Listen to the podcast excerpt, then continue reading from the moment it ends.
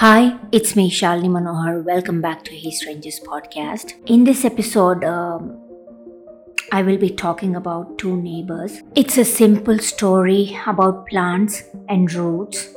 Um, here, I will be talking about children as plants and roots as our upbringing. I felt like sharing this story to just say how important it is uh, to take care of the roots. And uh, it's all about making the roots stronger. So the story goes like this Once upon a time, there were two neighbors living next to each other. One of them was a retired teacher, and another one was an insurance agent who had a lot of interest in technology.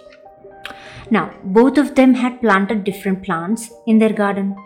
The retired teacher was giving a small amount of water to his plants and didn't always give a full attention to them. Let's see what the other one did. While the other neighbor, interested in technology, had given a lot of water to his plants and looked after them too well. The retired teacher's plants were simple but looked good. The insurance agent's plants were much fuller and greener.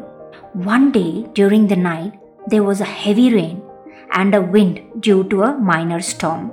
Let's see what happened. Next morning, both of the neighbors came out to inspect the damage to their garden. The neighbor, who was an insurance agent, saw that his plants came off from the roots and were totally destroyed, but the retired teacher's plants were not damaged at all and were standing firm. Let's see what happened. The insurance agent's neighbor was surprised to see it. He went to the retired teacher and asked, We both grew the same plants together. I actually looked after my plants better than you did for years and even gave them more water. Still, my plants came off from the roots while yours didn't. How is that possible? The retired teacher smiled and said, You gave your plants more attention and water, but because of that, they didn't need to work themselves for it.